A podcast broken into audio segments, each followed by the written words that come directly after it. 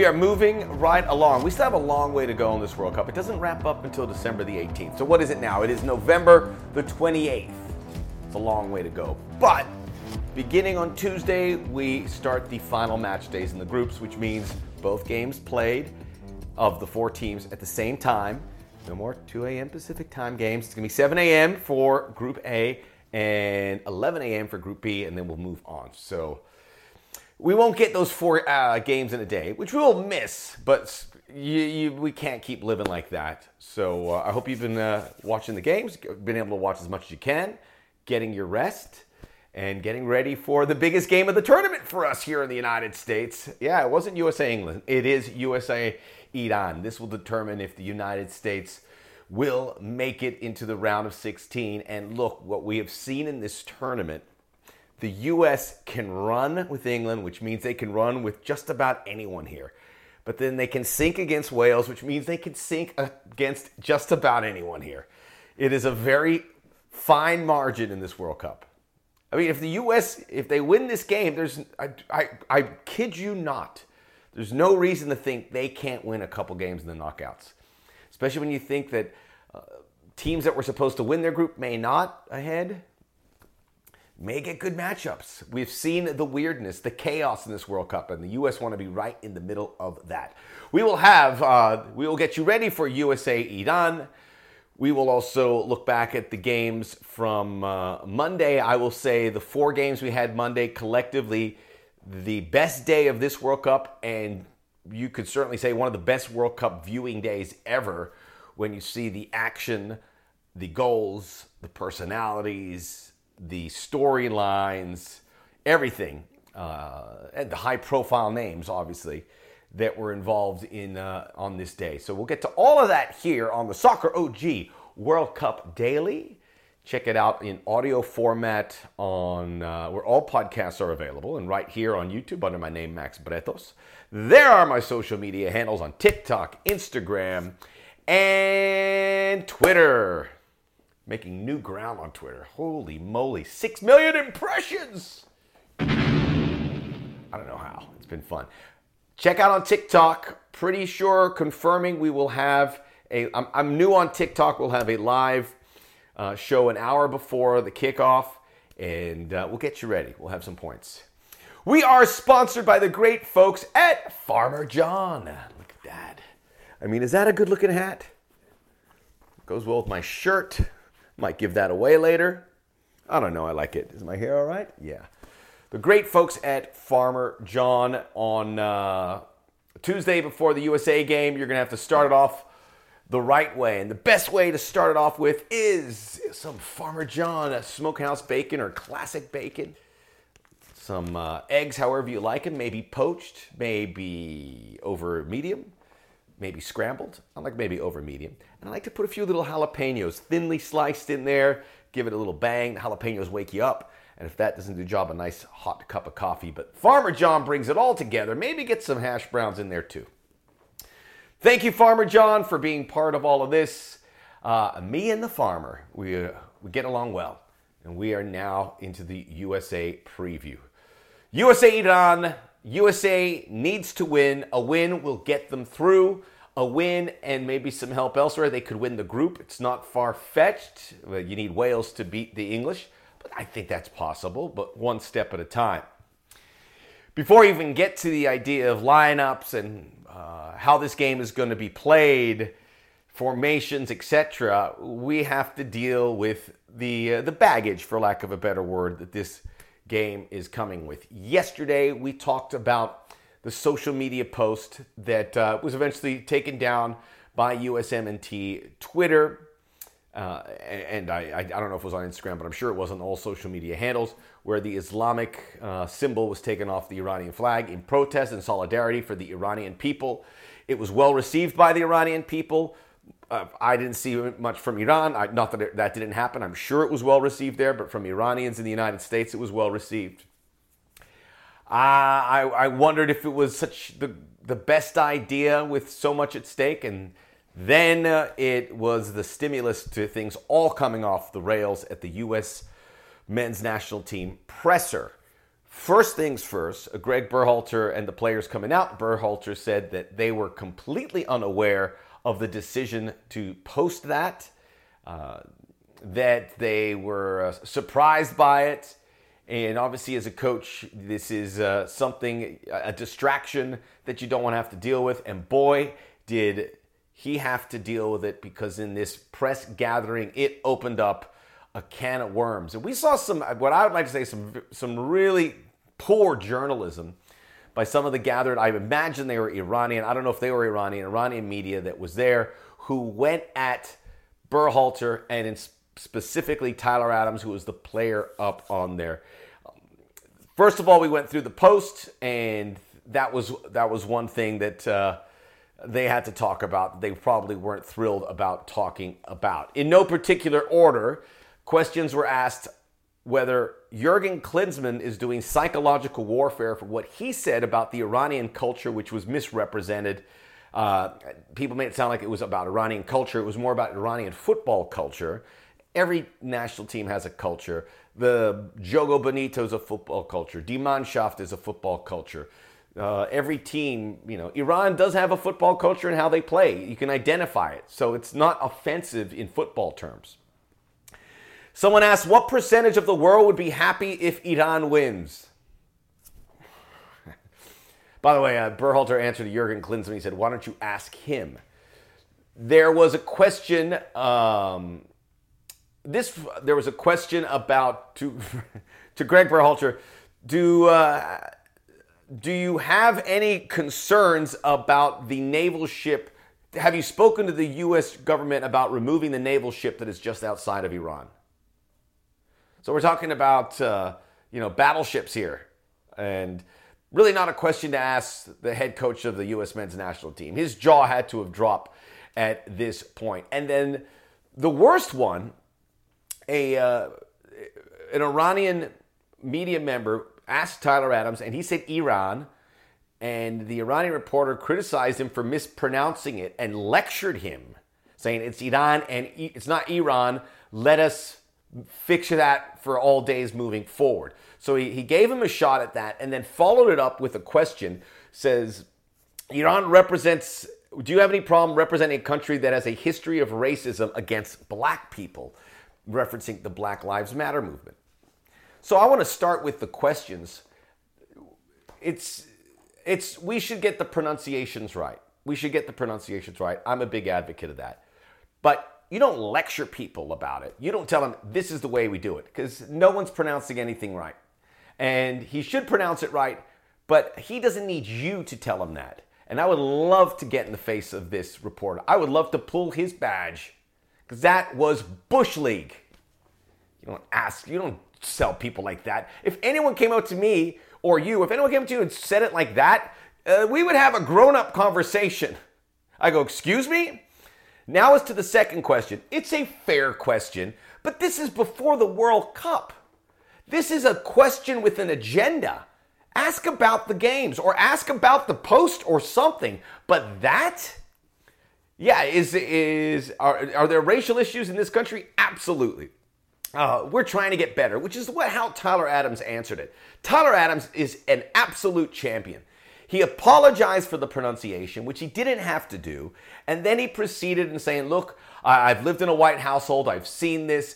Uh, we, we pride ourselves in trying to improve on this. We know we are flawed in race relations in this country, but man, nothing compared to some other countries with what's happening. Uh, and at least we, at least there's a situation here where we have a, a black population, and white population, and we know we're trying to work it out. And Tyler Adams is the kind of guy that can do it. But that was an outrageous claim and really disappointing to see that Berhalter and these players have to go through it. Additionally, someone, which was a more footballing question, we talked about Eric Wynalda saying that he had a conversation with Claudio Reyna saying that Gio Reyna was healthy and that uh, Greg Berhalter asked Gio to lie about the condition of why he's not playing, which is. Uh, it's a fair question, but man, I mean, this is just it just piles on top of everything that was heard. So I guess you have to be ready for the situations. Does it motivate this U.S. team? I mean, does it motivate the Iranian team? the Iranian team is on board by and large with the, what the U.S. did with all of that. So it's not motivating them. It's it's it, the question is how the U.S. deal with it. But I'm sure that they will muscle through based on what we saw with Tyler Adams. He was the right guy to have out there. You always have to have one player with you address the media. So all of that is rubbed on the shoulders from the and it, it really did start from that social media post. So the lesson here, don't post stuff like that. We can make a difference. We can we can go out there, you can show a sign of solidarity, you can take a photo with the Iranian players, you can do something, you can speak on the microphone somewhere. Uh, but that wasn't the way to do it right before this game. But it's, it's so heavy going into a game we, we really should be enjoying. But, but we knew it was going to possibly be this way. So there we have it. Let's talk about the game itself. The uh, this is a rematch of the 1998 very politically charged game that Iran won. So certainly the U.S. want to get one over on this team that has looked pretty good, even though they got blasted by England. They uh, they did come back and get that impressive win over Wales.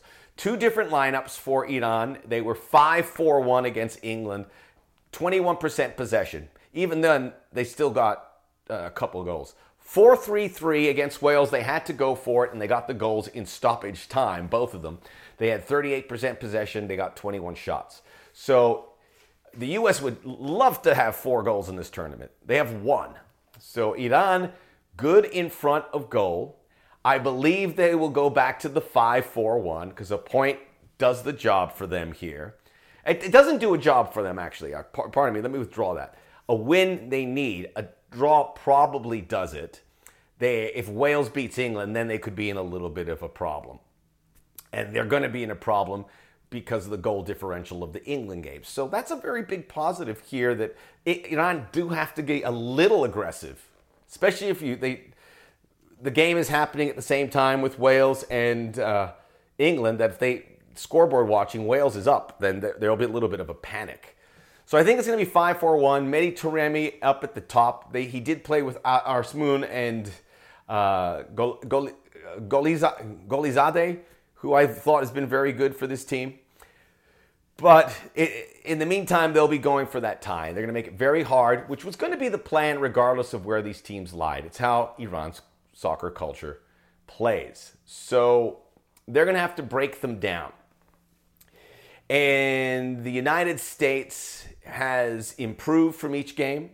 Good against the Welsh, one really good half, one not so great half. Excellent against England. The big problem, you know it, you've seen it, can't score goals.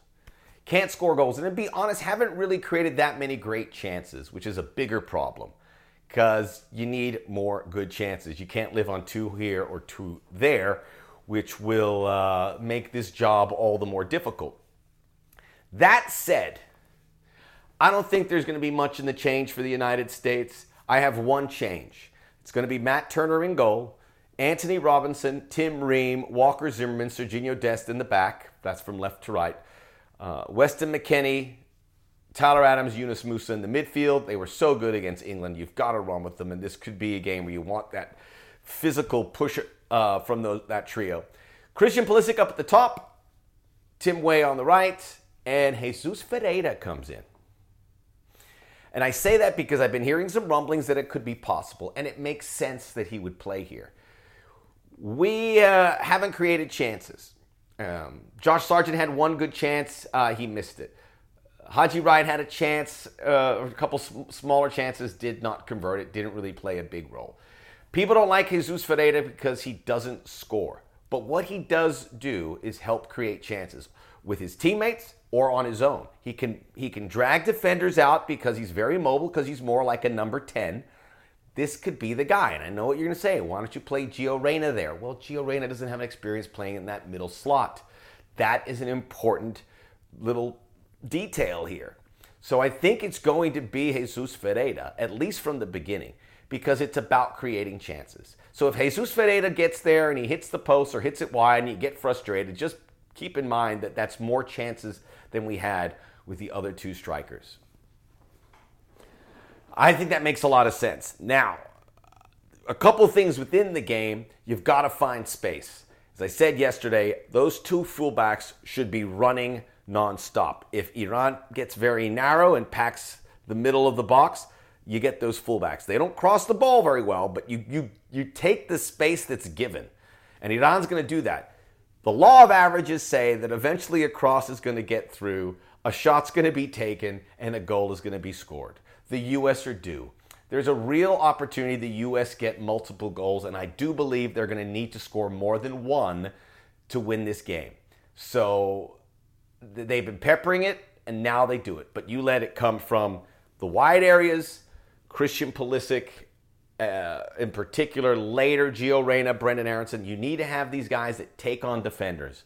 Because if you can beat that defender one on one, then you're in business inside the area. Ferreira to a lesser degree. Tim Weah is just going to get moving forward. And uh, I, I would consider Gio Reyna where Tim Weah plays because I think it's going to be a very compacted game. But I don't think anything's going to change minus the forward. You, you take what you get, and you get multiple chances, and you do it from the jump, and hopefully you're able to score early on. The, uh, the subs, you use them liberally. You tell these guys to run themselves in the ground. Brendan Aaronson, Gio Reyna, Josh Sargent should all come in. I think DeAndre Yedlin at some point comes in. You want the right back. It can't be Shaq Moore. I don't think you bring Joe Scally in now. And Kellyn Acosta in there to possibly help with some set pieces. Those are your five subs. It's all laid out there for the U.S. I don't. I, I want to give a prediction, but I'm just so worried. You know what? I'm giving a prediction. USA three, Iran one. Okay, we're good. Now I do want to talk about the Wales England game a little bit too. Gareth Bale coming out. It's going to be played at the exact same time. He says we will have we will be have a team ready for the English. No reason we can't do the same to them as has happened uh, in other big games in this World Cup. Uh, look at the standings here in Group B England with four points, plus four goal differential, Iran three, USA two, Wales one. Uh, the U.S. have the second best goal differential. That is a positive in there, although it's unlikely they'll finish on the same amount of points as anybody because it's all staggered 4 3 2 1. Gareth Bale says, The Dragon's on my shirt, that's all I need. And Gareth Bale is a game winner, and there's a lot on that Welsh team. You have to figure they're going to play better than Iran. England's got to be very cautious here, and I think they make some changes. There have been some flat performances. There's already been talk that Jordan Henderson comes in for Jude Bellingham. Harry Kane is fine, but maybe you, you save him and bring in Callum Williams. Mason Mount has not been good. I don't know who the direct replacement is for him. If Bellingham's coming out, I don't know if you could pull Mount out as well. Phil Foden, does he? I think there's changes here for England. We already know there's going to be that one based on the reports. It's it's important to see what happens because we want to see if the United States can finish first in that group. Why not? I love a matchup with the Netherlands in the round of 16. I think it's really good for the U.S. And I think the Netherlands, because they're playing Qatar, will win the group. So finishing second makes sense. In all likelihood, if they win, England wins. That's what the sports books are saying. And who knows? Just make the round of 16. We will have uh, all the, the recap after the game right here on the Soccer OG World Cup Daily. We'll take a quick pause here. We'll be back looking back at the four big matchups that we saw on Monday from groups G and H.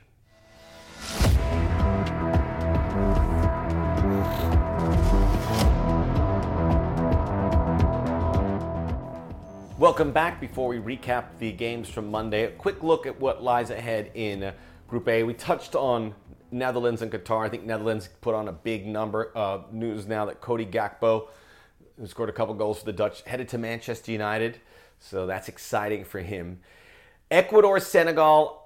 I love what Ecuador has been doing in this competition. The sports book says this is really close. Plus one four, one four five Ecuador, plus two one five Senegal the winner here is going. That's is a really compelling game. So 7 a.m. Pacific time, 10 a.m. Eastern. This is the one you want to see. I hope Ecuador can do it. I want to say how how great it's been. The five youngest teams at this World Cup. The youngest team is Ghana. We'll talk about in a second. The second youngest team, I believe, is Ecuador. Then the United States. Then Spain. Then Morocco. All five of them are playing very well. all five could see themselves into the round of 16. So youth is being served in this World Cup, and that benefits the United States. Little bonus part of our preview. Big question here is how well is Enner Valencia? Remember, he was uh, stretchered off the game against the Netherlands, which Ecuador should have won. The reports are he should be good. Uh, has a recurring right knee injury. He is really key for them. Uh, as much as I love the midfield with uh, Caicedo, Seba Mendes, I believe, is suspended. He won't be able to play. Um, the wide guys, Angelo Preciado, Pervis Estupiñan, fantastic. Hincapié, the defender, excellent, excellent player. Senegal got that first win for the African Confederation, and now the wins are piling up. Morocco, uh, Cameroon got a nice tie. Ghana beat Korea. Some African teams are going to make the round of 16. I hope at least one. I think one makes it. You could probably get three here. Senegal can take care of business if they beat Ecuador. Uh, I like Ecuador, but I wouldn't be surprised if Senegal were able to get it. And they have those great defensive players, uh, both Chelsea players, Kalidou Koulibaly and Edouard Mendy. Boulaye Dia scored a goal, so did Famara Diédhiou, and they do have some good options. And with they have Idrissa Gueye in the back of that midfield, so this is a good Senegal team. Let's get you through the games from uh, Monday. Maybe the best viewing day we have had in uh, the World Cup. No, it was the best viewing day. Started early, Cameroon, Serbia. Serbia actually ended 335 minutes between scoring. Cameroon scored first, and then Serbia scored three goals. They were up 3 1. They were cruising right along. Uh, the third goal was up at the 53rd minute. And then they couldn't play an offside trap. Vincent Aboubakar got in behind the trap. It was a goal. Uh, Eric Maxime Choupo-Moting also scored. Cameroon get a nice point. That complicates things for Serbia in a big way. Uh, three points would have been huge. This, of course, being in Group Group G. This is the standings in Group G. We'll talk about Brazil here in a moment. They have six points. They've already qualified. Switzerland three, Cameroon, Serbia one. The final match day, we'll see Brazil versus Cameroon, Switzerland, Serbia. A winner take all thing there for either the Swiss or the Serbs. But Cameroon can get in there too. The best goal differential is the Swiss. They're at zero. Uh, Cameroon minus one, Serbia minus two. You'd have to think Brazil wins all three. They uh, Serbia's been a disappointment, they, but they had that game. They looked really good. Mitrovic scored a goal. Still, Vlahovic is not ready to go. I still think that they're capable of beating Switzerland that final game that should get them through. The Brazil and Swiss game, it was just one goal, it was absolutely fascinating. The counter press for Brazil, to me, is one of the big stories. The fact that Brazil loses the ball and gets it right back. They look good, even though they haven't scored a ton of goals. Clearly, they hang their hat on the defensive side of things. Vinicius scored a goal. It was ruled off because of offside of Richarlison. Um, by the way, Derek Rae does a great job pronouncing the games, but he's not pronouncing the Brazilian names right. I just want to say that. He's not pronouncing them correctly, uh, as much as he prides himself in that. For some reason, the Brazilian names slip under the rug every time. So that happened, and then Casemiro scores in the 83rd minute to win the game. His goal, one of the best of the tournament. He just he hit it dead. It the sound of the ball, and this great replay is Yann Sommer, the Swiss goalie just saw it go by and he like looks at it like this. One of the best replays of the game. There was no Neymar. We thought it'd be Rodrygo who'd start. Rodrygo who'd come in instead. Lucas Paqueta was moved up there. It was a front. It was the front three of Vinicius, Richarlison, Raphinha. They didn't play with the one forward at the top, and then three in the midfield with uh, Lucas Paqueta, Casemiro, and Fred, and then uh, Alexander Sandro, Thiago Silva, Marquinhos, and Eder Militao. There's a little spottiness in the back, which I think some teams can take advantage of. But Brazil's been really good, and they are through to the next stage.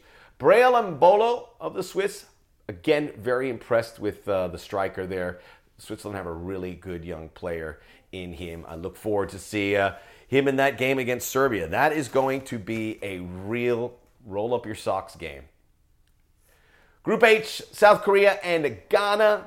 Ghana wins this 3 2. Mother in law didn't wake up in time. I had to give her the bad news. Uh, Korea was dominating, and then they weren't. Ghana uh, seized control for a stretch, and that's when they scored both goals early on that uh, had them in very good shape. Halftime, that was the score. Then Korea, from all their effort, all their probing, were able to get two goals from Cho Gyu Sung, who was the top goal scorer in the K League. He was off the bench in the first game. He started here. This is a big name to remember. He is really good. European teams should be uh, starting to uh, put in requests if they haven't already. Uh, a center forward who really sees the opportunity. There uh, were some problems. South Korea should have won this game. Uh, I want to say Mo- Mohamed Kudus, fantastic. He scored two goals, plays at Ajax. He's another one we're going to see in one of the big leagues.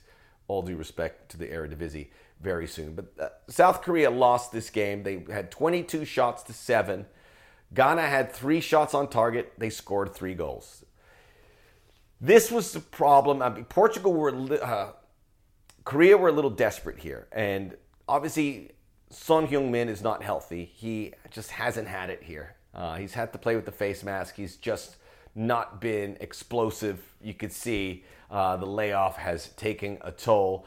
They're going to need him. He needs to have a moment here, but he hasn't had it yet. The other one is Kim Min Jae, the defender who has been uh, playing at Napoli, has been spectacular. He got injured in the first game against Uruguay. He's clearly kept dealing with it. He was brave, he was valiant, running around, buzzing around, trying to keep pace with attackers, which he did for the most part. However, when Korea tied it 2 2, he was kind of in he was in two different places. He fell so far down to the byline, didn't mark his guy. That led to the Kudus game winner.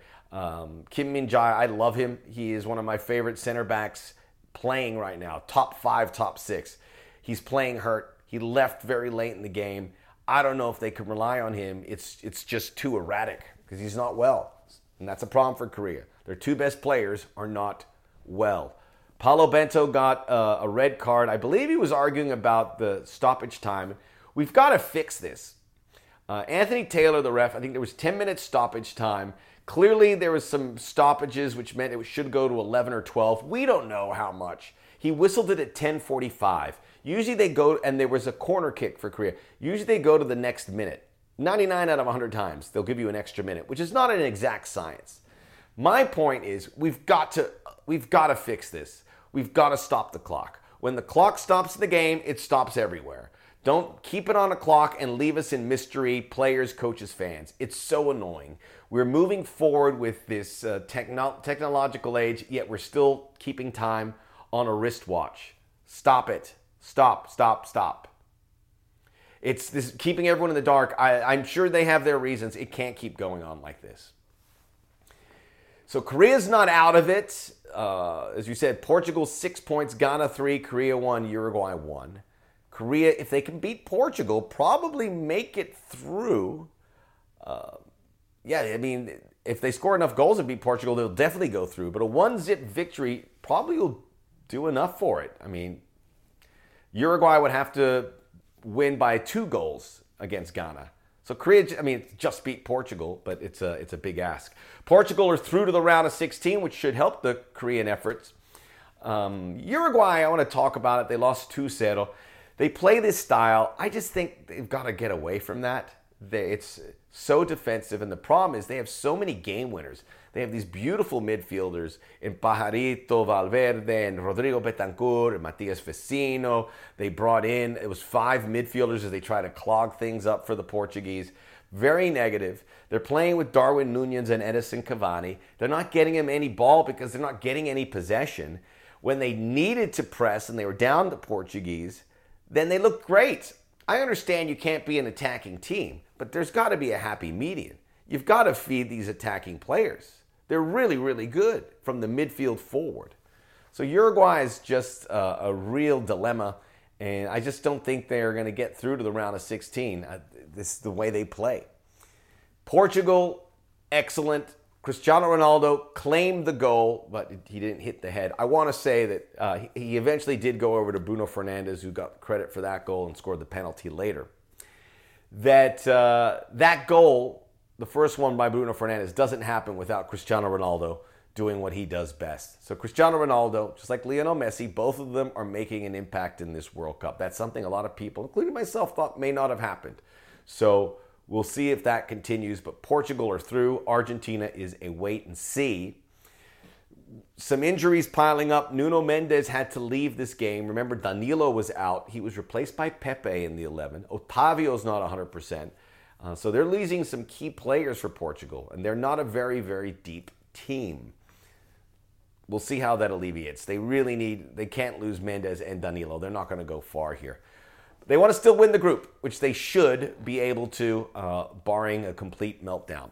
Did want to say Friday, the final match day, rematch from one of the greatest World Cup games of all time, 2010, Ghana Uruguay, the Luis Suarez handball. Uh, will we see it again? Ghana have been waiting 12 years for this rematch, and what a big game it's going to be.